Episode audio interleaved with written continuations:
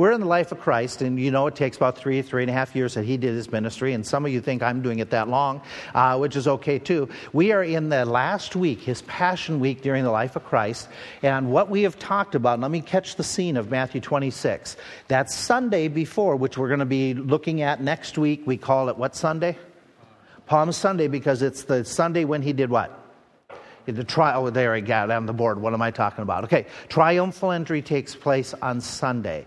Then on Monday of that week, he goes back into the city and he cleanses the temple. It's a big fiasco takes place. It's going to upset all the leaders. And possibly on Monday, what happens between Monday and Tuesday is when he's going in and out of the city, going back and forth to Bethany, a town that's just outside the city by a couple miles, that what happens is they pass the fig tree. He curses the fig tree because it doesn't have real fruit. It looks like it because it has leaves, but it doesn't have real fruit. So he curses it. They come back and they the next day and the tree is dead, and he uses it to teach lessons, be basically a picture of Israel. They look good on the outside, but there's no fruit on the inside.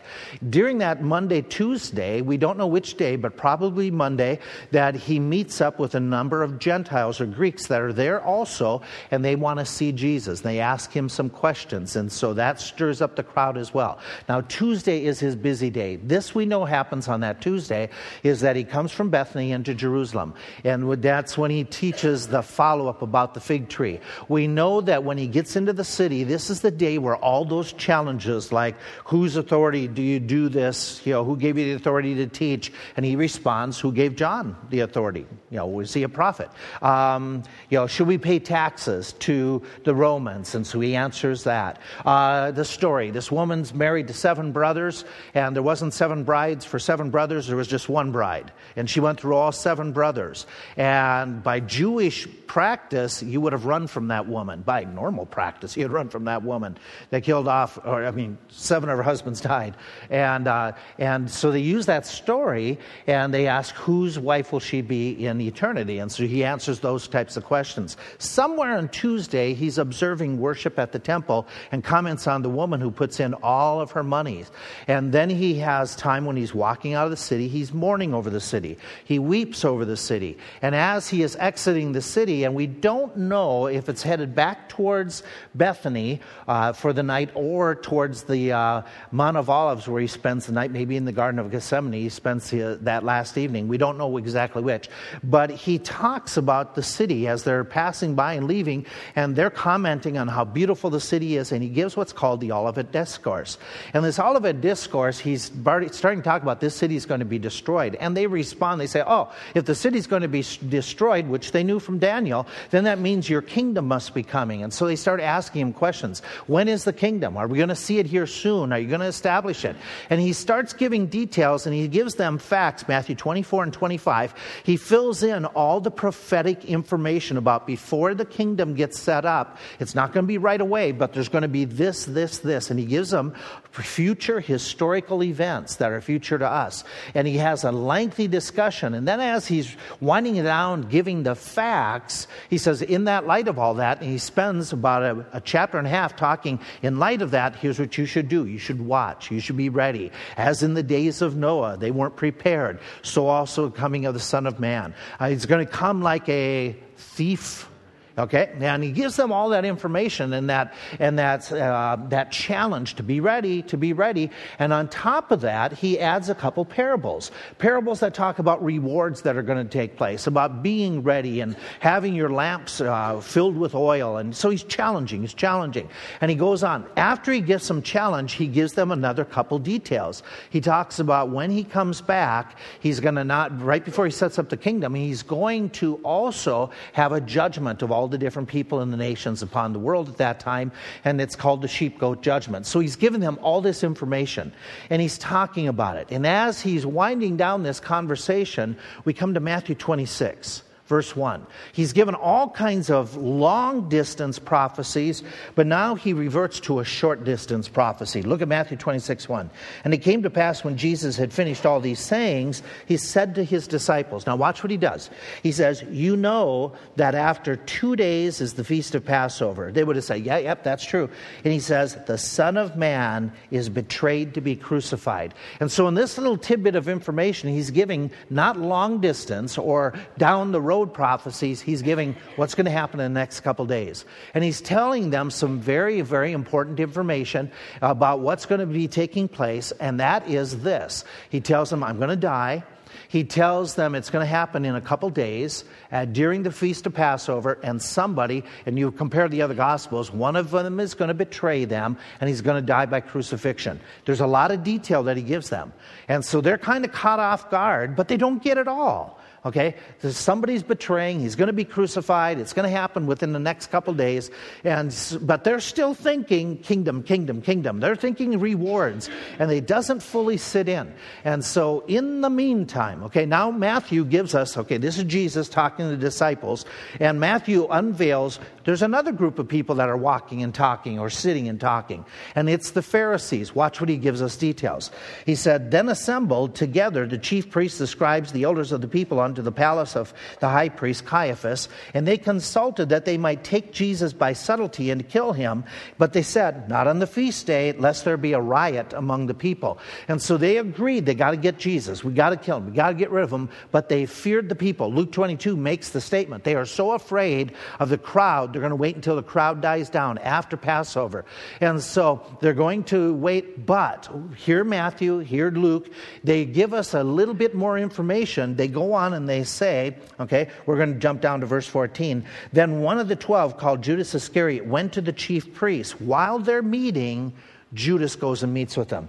And they, he said unto them, What will you give me, and I will deliver him or Jesus unto you? And they covenanted or they contracted with him for 30 pieces of silver. And from that time, he sought opportunity to betray Jesus. So this is happening Tuesday night.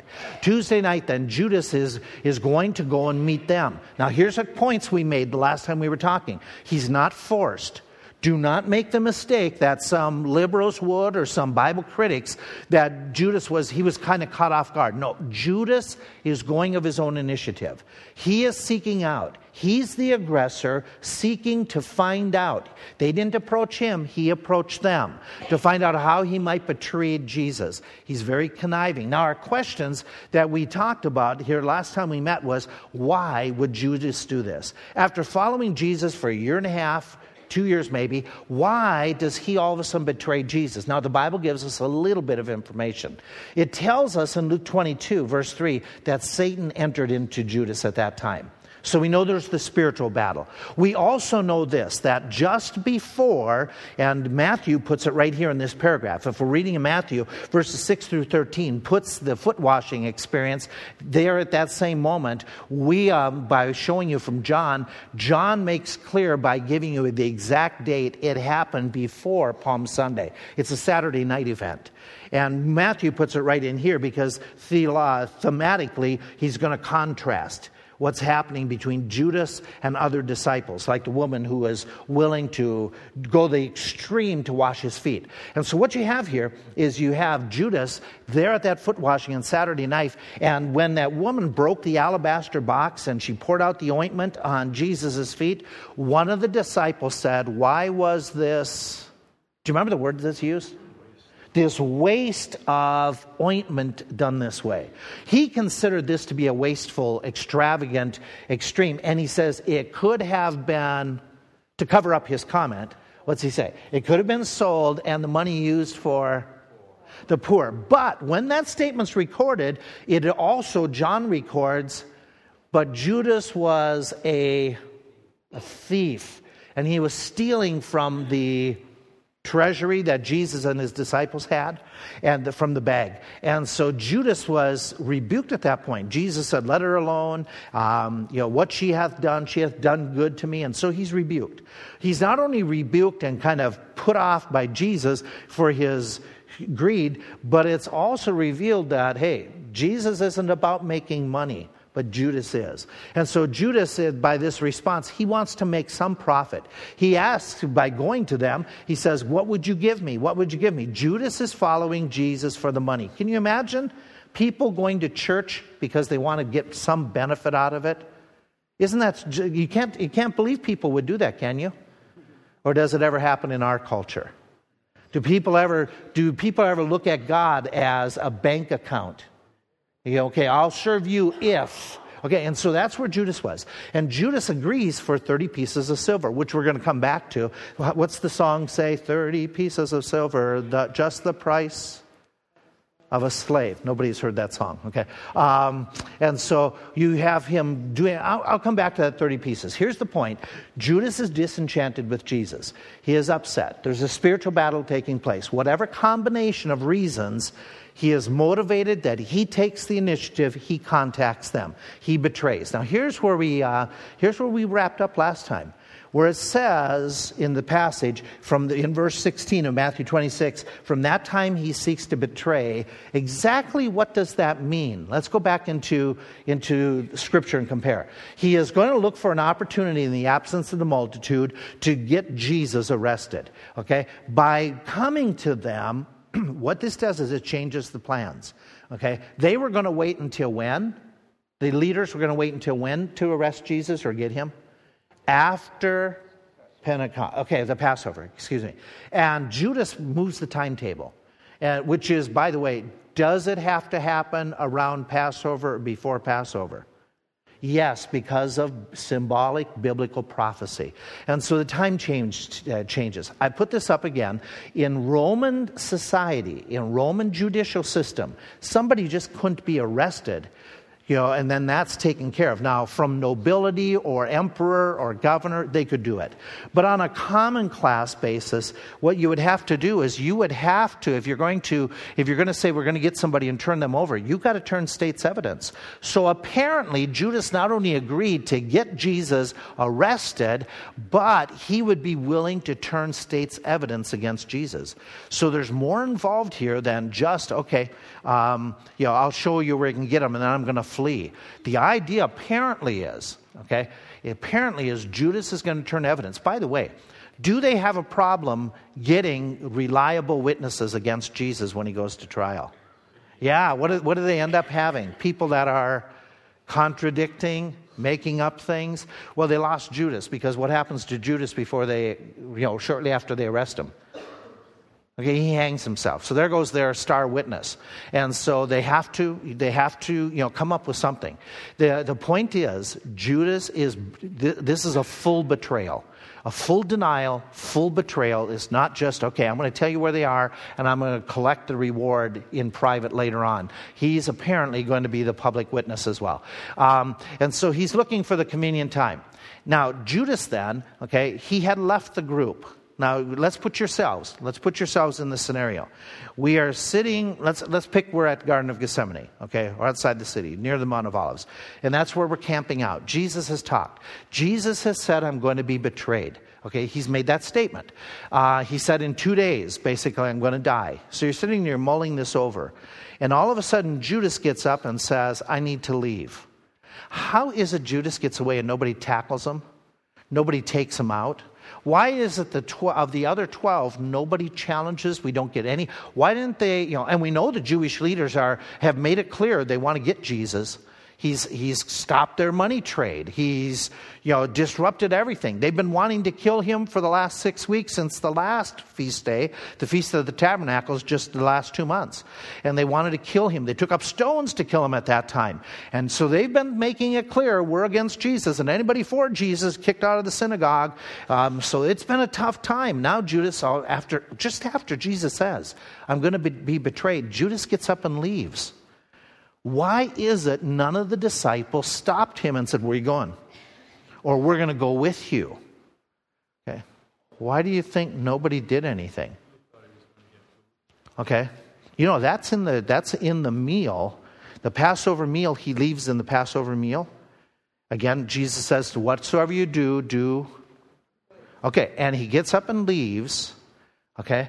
And when he does that, they think he's going out to take care of the charity for the poor to get them food. That's the spot where it's clearly stated that they think, why don't, what about this one? It could be that. Maybe they think that. But let me throw something at you, just keep in mind. Judas is the only one of the 12 that's from this region. He's from the Judea region. The other 12 were from what area of Israel? Galilee. This is his home region. Now, put it together. If he's getting up and leaving the group for the night, why wouldn't you think anything of it? He's going to go where? He's going to go visit family. He's going to go spend the night with relatives. Wouldn't that make sense to you? Because isn't this a family feast time for Passover?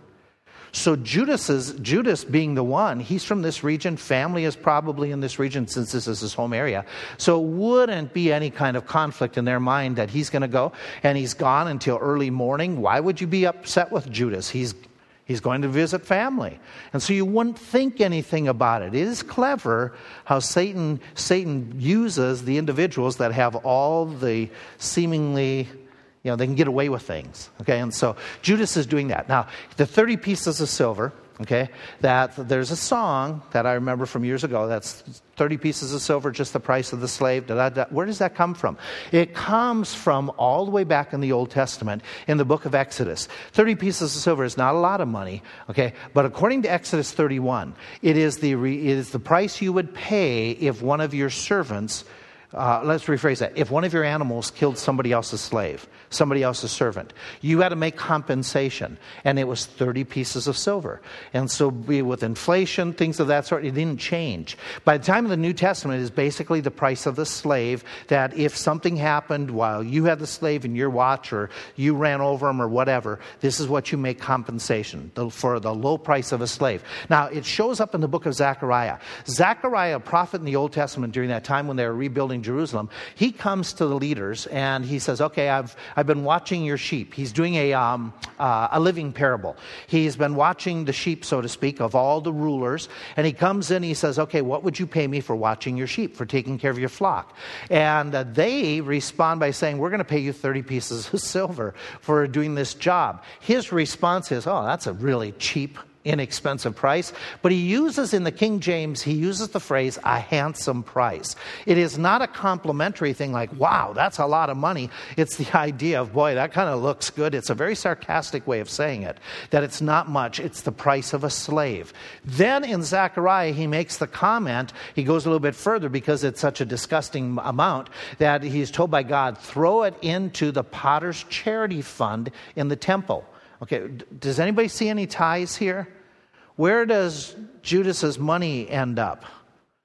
Okay, it ends up buying a what?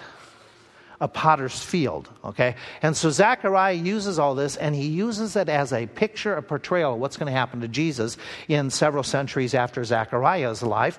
in about three, four hundred years later, he's basically saying, okay, here's what's going to happen. The, there's going to be a betrayal. The people won't appreciate. They'll pay 30 pieces of silver and the money's going to end up basically in, in potter's field, okay, uh, in that area. And so it's a prediction. It's a fulfillment that comes later of how they're going to treat Messiah, Messiah. And it fulfills that all of a sudden they pay 30 pieces of silver to Judas. Now, let's make some comments on just this part of the story. Not all followers of Christ are real followers of Christ. In other words, we can make it this way not everybody who goes to church is a real Okay, real Christian. They're a real churchgoer, but they may not be truly born again. That, that we understand. Someone exposed to the gospel repeatedly can become very hard hearted to the truth if they don't repent. We've got that warning in Scripture. Okay, it talks about in Proverbs 1 about how God will laugh at your calamity after He's warned and warned and warned and warned, and all of a sudden He'll send the whirlwind. He'll send these other things because people just get hard hearted. What's, what's that phrase? The same sun that melts the butter does what? It hardens the clay. Okay, that same conviction that somebody some, comes soft to, that same conviction can all of a sudden harden somebody's heart, and did with Judas. Okay, someone who is an active participant in Christian activity and ministry may not be born again. Do you have any other passage comes to mind that backs this up? That people can can say, well, we've done this and we've done that, and look at all the good things we've done, but they may not be born again? Do you remember any passage? Yeah, when he says, they will, will they not say unto me, Lord, Lord, have not we prophesied and cast out demons in your name? But I will say unto them, Depart from me, ye workers of doing your own thing, workers of iniquity, Matthew chapter 7, when he's given the end of the Sermon on the Mount. Let's make another comment, okay? Or they may turn against the Lord if their own personal lusts go unchecked. We know that's true. We know that's a battle. Okay, we know this. When people give in to greed and bitterness, they do things that don't make sense. Have you ever seen Christians make dumb, dumb life decisions? No? Yeah? Okay. When, when, greed, when, isn't it amazing how money can make people naive to do some dumb stuff? Okay, and so he's warning us about that, that greed and bitterness. Let's go a little bit further. It is interesting, this, this to me was interesting, to consider how Satan may bring together depraved elements people or opportunities to bring about his working. We often talk about the hand of God and how the hand of God worked in such a way to bring circumstances and people and everything together to bring about a choice, a decision. You've seen the hand of God work this way, yes? That all things work. Can Satan also influence so that there is a conjunction of the planets to try to convince people this is a good thing to do? that may not be good. Yeah. Yeah, so we need to be discerning. We can't always go by circumstances. We got to go by principles of the Word of God.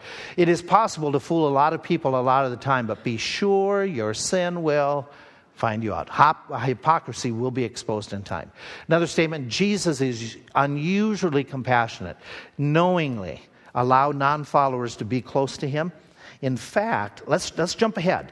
The night of the supper is taking place, and it's going to happen on, on uh, as we'll, we'll start introducing in a few minutes. It's going to start on Thursday night. When that supper starts, in the course of the meal, Jesus hands Judas something.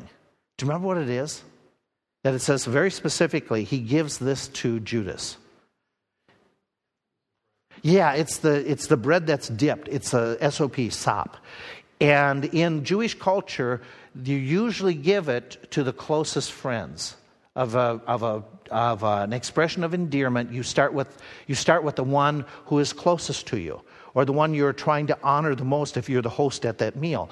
And he gives it to Judas, and then he says to Judas, Whatever you do, do quickly. And then Judas gets up and leaves, and that's when they think Judas is going out taking care of the poor. But Jesus is time and time and time again. Is Jesus aware that while Jesus is in um, the, uh, the Mount of Olives, Garden of Gethsemane, while he's there Tuesday night resting, is he aware that Judas is meeting with the Sanhedrin? Or did Jesus go to sleep and forget about it? He's aware because he knows, yeah, and yet, when Judas comes back, he doesn't say he's the betrayer. Now, now, if he said that, do you think the 12 would have done something about Judas? I mean, seriously, what does Peter do when he wakes out of a sound sleep and hears the soldiers coming? Is Peter bold? Remember? He pulls out his little switchblade and he attacks 600 men with a pocket knife. And what does he He misses the guy, kind of. Remember? Cuts off his ear. Do you think if Jesus said Judas is the betrayer, do you think they would have, oh, okay. I don't think so. I get the impression that they at moments were extremely bold for Jesus. I think they would have severed him limb from limb from limb to try to prevent it. I mean, were they willing to prevent Jesus going to the cross? Yeah, yeah. So Jesus doesn't say anything, but he knows it. Just compassion. Compassion. Giving Judas an opportunity to repent. Okay? And again, I'm going back based on this. Judas is not an innocent pawn that's caught up in this whole story and he had no choice. I, I totally, I totally reject that, that idea. Judas, though he's also spiritually influenced by Satan, Judas is the one who became the aggressor, the initiator. He knew what he was doing. He's willing to turn state's evidence. Judas is held responsible because Judas is guilty of the betrayal. He's not just a victim caught up in circumstances. It's his choice. And not only does he choose to make the initiation of this, Jesus is with him for the next two and a half days or one and a half days, and Jesus, you know, Jesus knows what's going on, and Judas knows what's going on, and Jesus is compassionate, giving him opportunity. Opportunity to repent, and he refuses. So, Wednesday, here's a big question. What happens on Wednesday? Now, there's lots of different ideas, okay, on Wednesday. This is where we get into, and we won't do it today, but a lot of discussion is, well, maybe this is the day of the crucifixion. Maybe this is the day of Passover. And there's a lot of different discussion of what happens Wednesday. And um, some say, well, it fit the timetable. It must have been the day that he cleansed it because their goal is to make every day a busy day. Some will say, well, this is the day he's crucified, and it had to be Wednesday because he is three days and three nights in the tomb. Therefore, it happened to happen Wednesday. And you go back and go, wait, wait a minute. If, if you're saying it can't be Friday, it can't be Wednesday for the same reasons. Three days and three nights, it's, you know, you take Wednesday all the way to Sunday morning, you've got more than three days and three nights happening. And so you have all this debate and confusion. It seems, it seems the chronology works best this way to understand that Wednesday was a day of rest. Okay? He just had his busy, busy day. He just had traveled from Galilee that weekend, um, just wore out all the things that happened Tuesday. It's been a stressful time. Wednesday is, okay, it's a day of just rest and quiet and preparation and meditation. And, and historically, this is kind of the day that families who came to Jerusalem, this is the day before the big event, before the Passover. And it's your day to just kind of get together, sit around, talk, and prepare and plan and do minor preparations. Okay, and so it's a day of rest. And then Thursday and Friday become the days that are going to be the really, again, busy days for Jesus with Passover. And then he's arrested. Then going into Friday is this day of crucifixion. We'll talk more about that as we go along. So we're up to Thursday morning, what you and I would call Thursday, break of dawn. Here's what's happening. If they're in or close to Jerusalem, that makes a lot of sense, okay? Otherwise, they had to come from Bethany early in the morning. And Jesus tells Peter and John, or Peter and uh, I think it's John, yeah. He tells them to go and get ready for the Passover. And he tells them that what they need to do is they need to make preparations for the meal. Now, understand how this meal operates. For you and I, before we get into discussing all the nuances, let's back up. Passover is important to the Jews. It's still an important feast to the Jews. It was often called, and you'll read in passages in the scripture, this phrase called the paschal meal. That's not a different meal, okay? It's the same, the same meal with different terminology, paschal or Passover, and you'll see it used interchangeably in scriptures that this is what we're talking about. This is the Passover supper that was taking place. The Jews were told that if they're coming to Jerusalem for the Passover, they need to eat the feast feast within the city gates. Now, think this through. There's only so many rooms within Jerusalem. Okay? And so they've got to get all these rooms for this, all these different visitors. If you lived in Jerusalem, what could you do at this time? You could make, you could do what? You could make a lot of money. You can make, by doing what? Yeah, yeah. Turn, let your home, you rent out the rooms. Rent out the rooms. Why? Because each family unit needs to have their own room. So, you know, to say, oh, they wouldn't do that, people wouldn't do that for a, a, religious festival, all of a sudden turn around and rent their rooms for multiple prices. Yeah, they would. Okay. I mean, would we do that? Yeah, we would. Okay. Yeah, that's just that's just part of the way it worked. And so all these people are coming, they're going to get rooms, which which by the way makes it very interesting when Jesus says, "Oh, go into the city and you'll see a man carrying a pot of water." Say to him, "The master, where's the master going to hold Passover?" Okay? Considering all these thousands and thousands of rooms have to be rented out. Customary, you eat it in the evening. Okay? We'll talk about in a moment that what they would do is they would signal. There would be the loud trumpets blowing, beginning of the Passover meal, and then blowing later on the end of the Passover meal. So, citywide, everybody's celebrating it at basic same time. The idea was not overly large groups. You would have your family unit or those you invited in, in smaller groups of, you know, whether it be, you know, 6, 8, 10, 12 12, 20, uh, 24, somewhere's in there. Preparations were very, very specified in Jewish rules. The Pharisees had everything written out how to, what plates to use, how to wash the plates, how to prepare, how you were supposed to get yourself ready. Oh, by the way, you have to cut your fingernails, your toenails, you have to get your hair cut, you have to take a bath. Okay, and so all of this has to be taken care of. So there's a lot of activity going on through Thursday. And in the meantime, you also have to get down to the temple because what, what major part has to be taken care of Thursday afternoon? The sacrifice of the Passover lamb, which was done in assembly fashion. Thousands and thousands and thousands of lambs were done. So hundreds of priests were occupied, and they kind of just did it in a slaughterhouse mentality, in, a, in an assembly line mentality to get this taken care of for all these people. And so, Passover in Jerusalem, rooms are at a premium, water's at a premium. Got to get that water early in the morning because there's the bathing, there's the cleansing, there's all that's taking place. So, it's the city is in, um, let me, the, the city of Jerusalem's really busy Thursday morning. There's a lot of stuff going on. There's a lot of people in the streets. And so Jesus says, okay, go into the city. And in Mark chapter 14, if you want to turn there, you'll see where it's basically happening. He says, when you go into the city, he says, look for a man. Okay? Look for a man who's carrying a pot of water. And you think in your mind, well, you know, surely there's got to be a lot of men carrying a lot of pots of water. Really? Why is this so unusual to look for a man carrying the pot of water? That's a woman's job. You know, that's a woman's job. Men don't do that stuff. What are the men doing? They're watching the game, you know, early in the morning. Okay, this is ladies' work to get the water. And so when they find it, it's an unusual scene to see the guy go down to the well and get that because the well is the place of getting together, talking about, and catching up with everything. And so the man's there and he's saying, okay, that, that, you know, go and find this guy out. We're down in Mark chapter 14, down to uh, about verse 12.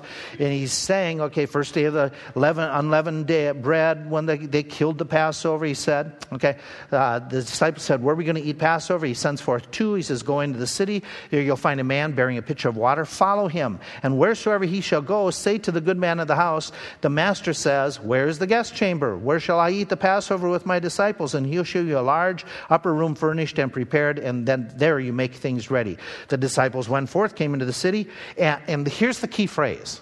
Here's the key phrase. They found as he had.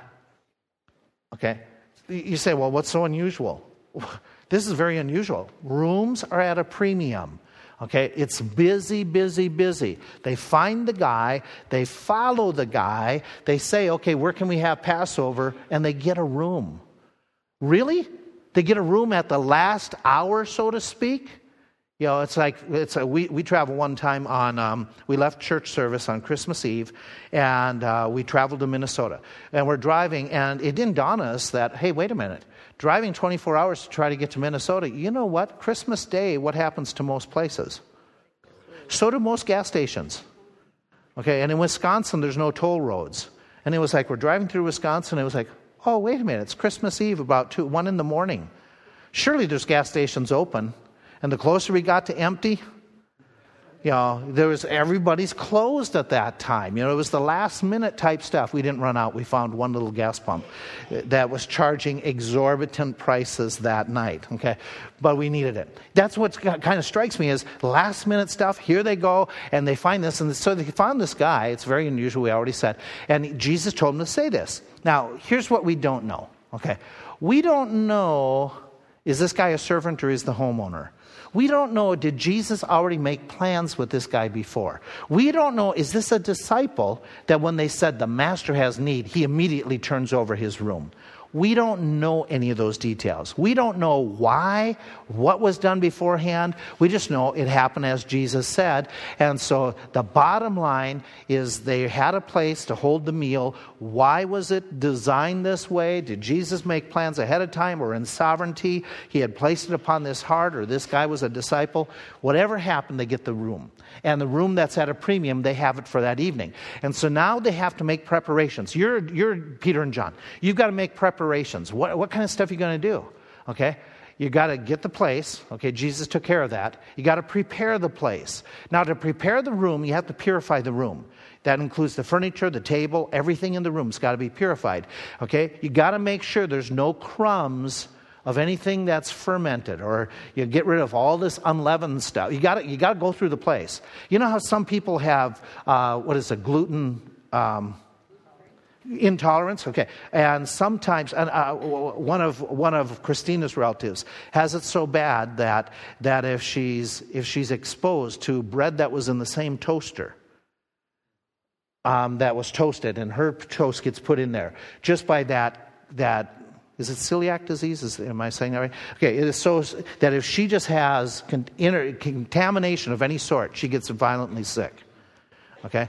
And so, in, in Bible terms, it was the idea we can't have anything, even crumbs here.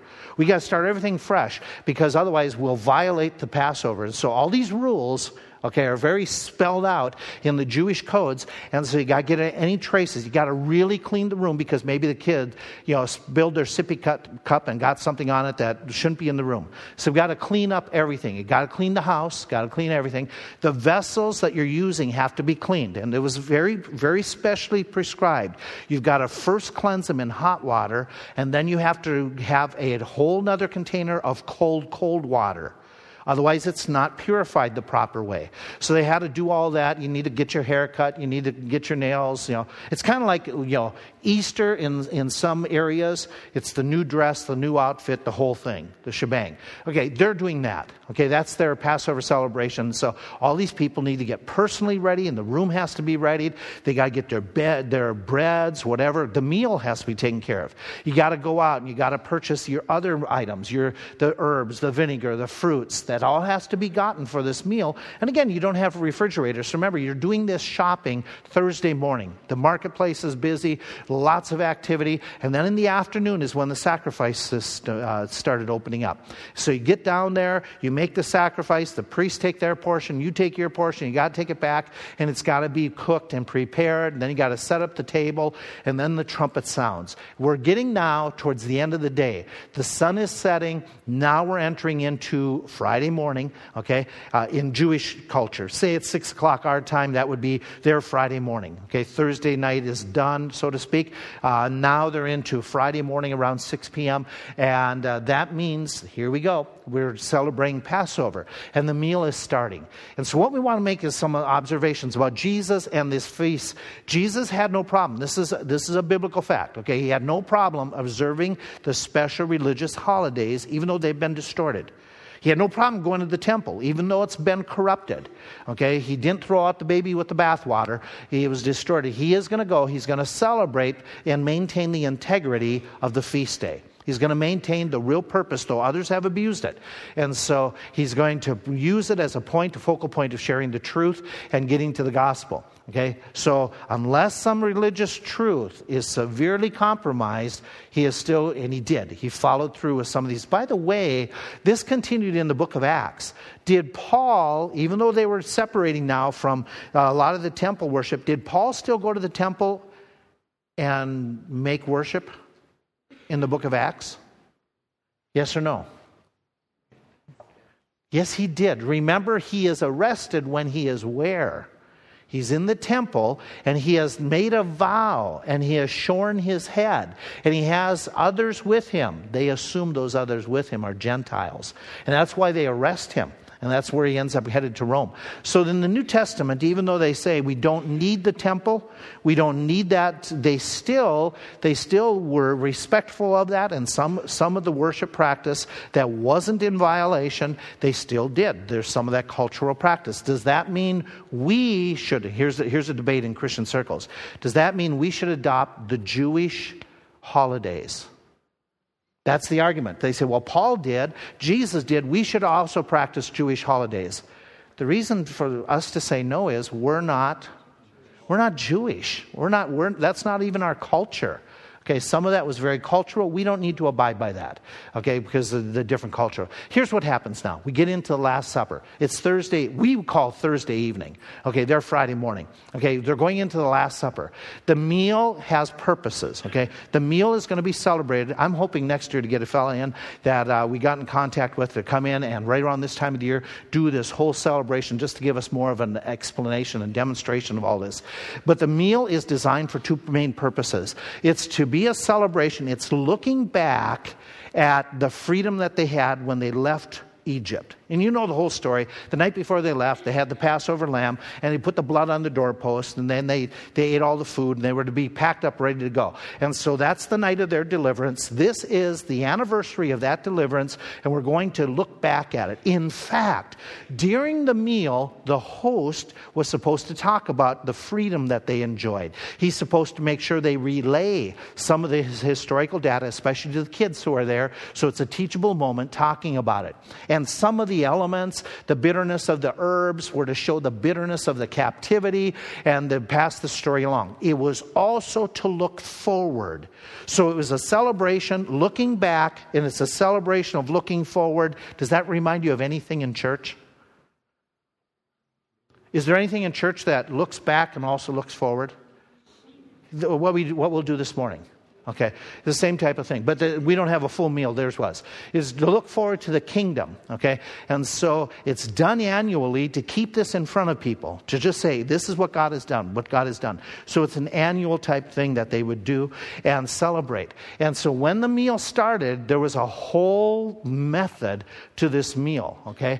And Jesus is going to do it. Now, Jesus did it, and these are his reasons. One, he's Jewish. He's fulfilling obligations. Okay? It gives him a moment with his disciples, his farewell meal to before he's going to suffer. He's going to be able to teach, he's going to be able to instruct, he's going to be able to encourage them, he's going to be able to reassure them of his help. He's going to talk about the kingdom that I'm going to eat this with you and the kingdom in the future. And most importantly, this meal he's going to introduce his new covenant. Okay, that's what we celebrate is the introduction of the new covenant, something different than what they've had. And he's going to make this a meal where he can show symbolically his death, his sacrifice. He's going to inform them about heaven, about the Holy Spirit, about prayer, about church, about loving one another. So Jesus is using this not only to fulfill his Jewish obligations and to fulfill the law, but he's preparing them for the future not only for his kingdom, but also. so, this is a very, very important meal to Jesus. By the way, before he institutes communion, here's the thought for you. Before communion starts, where he hands out the bread and the wine, who's in the room when that takes place? There's Jesus plus his disciples.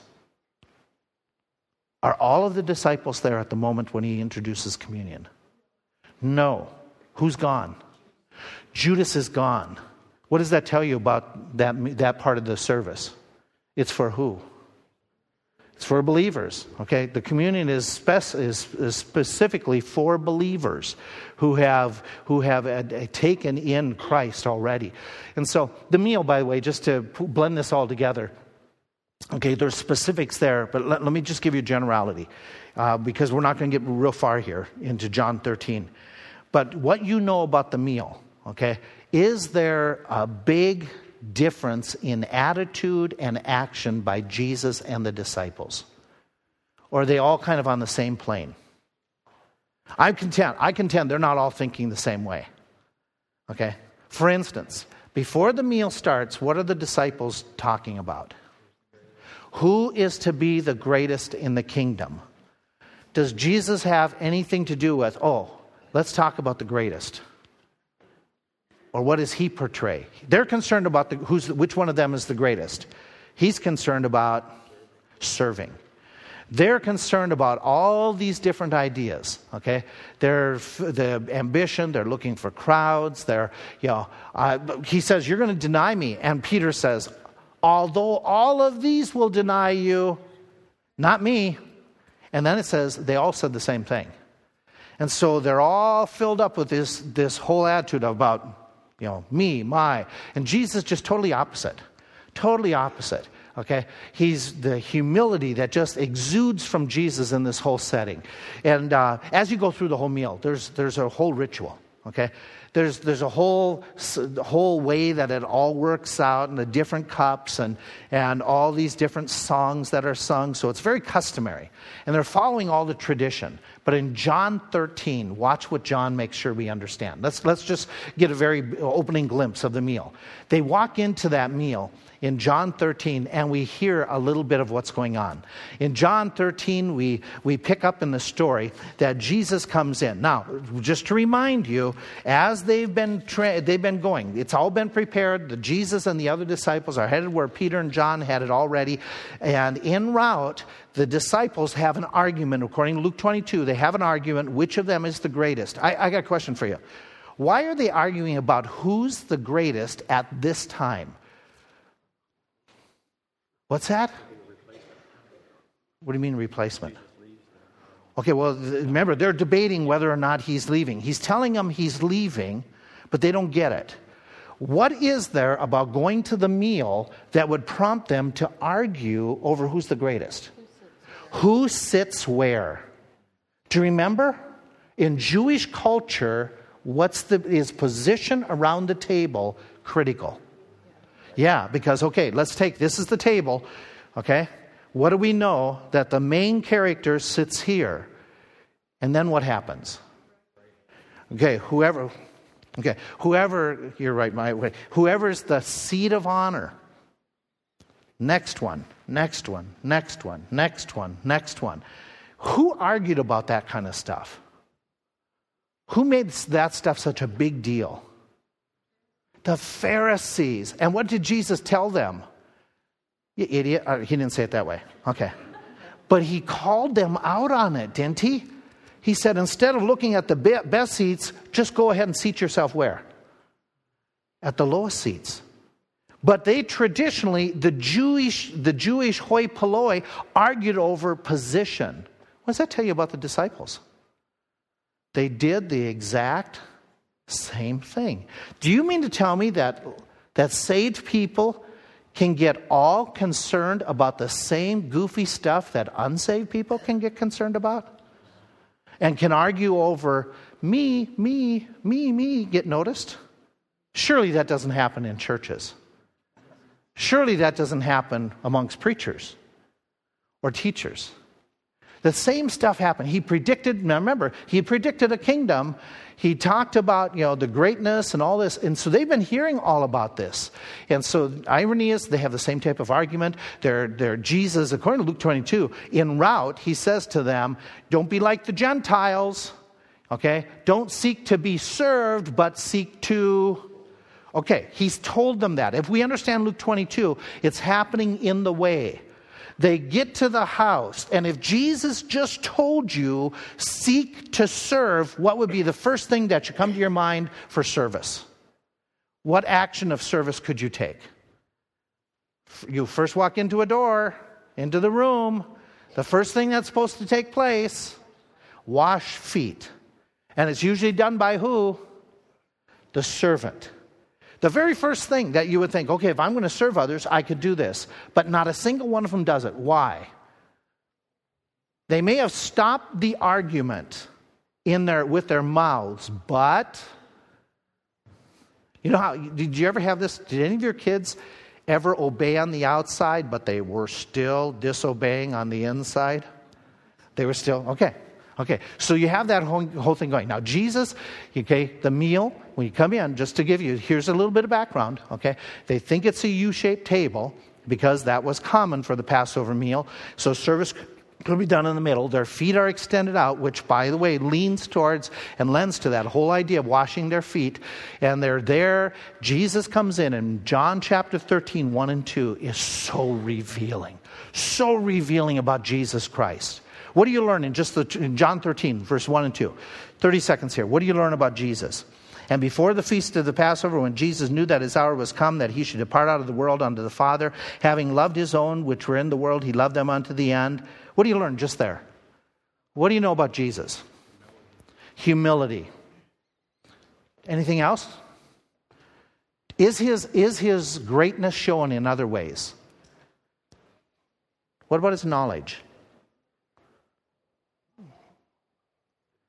Does he have, does he have superior knowledge? Does he have superior compassion?